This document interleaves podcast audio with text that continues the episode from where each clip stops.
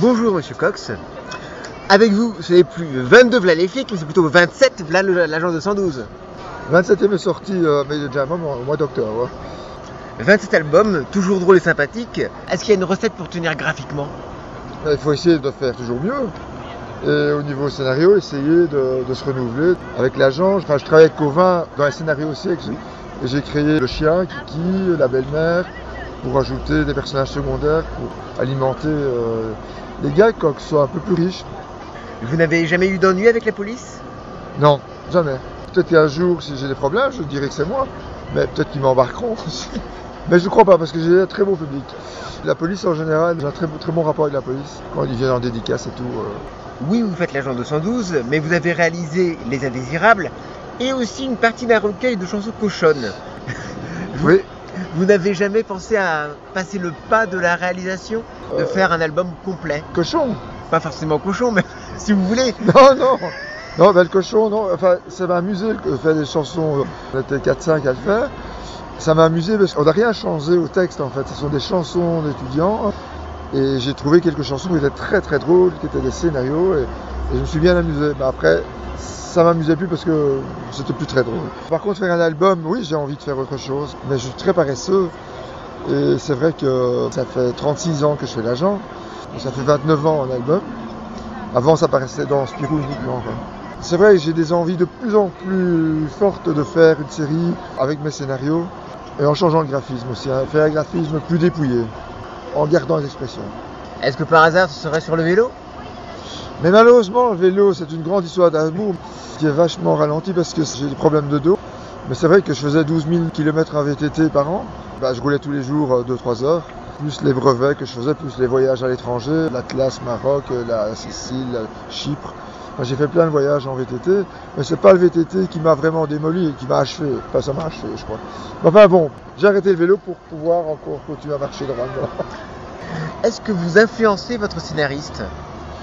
Ah oui, oui, je l'ai fait. Oui, bien sûr, de, plus en plus. Et comme je dis, dans les trois derniers albums, j'ai fait plus de la moitié d'albums chaque fois. Avec son accord, parce qu'il faut une chose, c'est que Covin et, et moi, c'est une grande histoire d'amour. On s'adore, on se téléphone pratiquement tous les jours.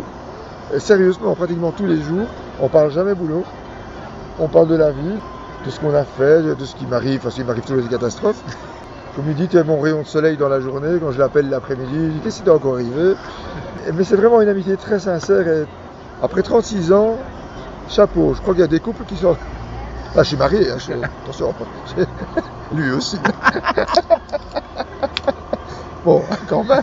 C'est quelqu'un de très généreux, de très sincère. Et c'est sans doute pour ça que ça dure aussi bien euh, en amitié. L'agent de 112, c'était un peu un coup du hasard. Au début, ce n'était pas fait pour durer. Ah non, pas du tout. On devait faire deux, trois histoires, donc ça, ça représentait six pages. À l'époque, je travaillais pour Peyo Studio pour faire euh, des schtroumpfs. Mais Peyo, c'était à ce moment-là, préparait la flûte à six schtroumpfs, un dessin animé. C'était en, en 74. Bah, il m'a dit, ben, je vais te présenter un scénariste qui va te faire deux, trois scénarios. Donc j'étais avec lui euh, chez Dupuis. euh, il m'a présenté Covin, qui à l'époque avait un bureau là, au labo photo. Il m'a fait un scénario, puis un deuxième, puis un troisième. Puis Peyo m'a demandé d'en faire encore deux, trois parce qu'il terminait son dessin animé. Il y a eu une demande au niveau lecteur. On m'a demandé de faire de l'argent, de continuer. Il y a eu un référendum, je me suis bien classé. Mais on voulait toujours pas faire d'album. Non, l'agent pour eux c'était pas une série à album. Il n'y avait pas de public pour ça. Bon, après ils ont fait un référendum en 80. Et là j'étais cinquième au référendum, donc derrière euh, Franquin, derrière Gaston Lagaffe, Boulet Bill, Les Tuniques Bleues et Yoko Tsuno.